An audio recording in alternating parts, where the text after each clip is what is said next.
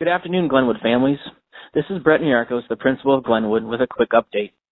As your students head home from school today, we want you to be aware of a situation that took place. A student made a threat to Glenwood on social media this afternoon. As soon as we were notified, we worked with local law enforcement, and Officer Smith was able to locate the student and take them into custody. There was no disruption to the learning environment, and all students are safe and secure. There is increased law enforcement present as we go through these times.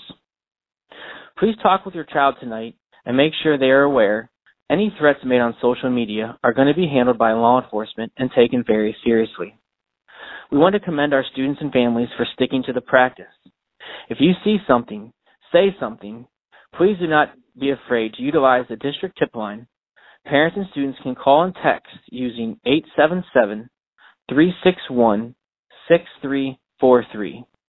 And as always, you can contact me by phone or email at any time at three three zero, four nine one, three seven eight zero.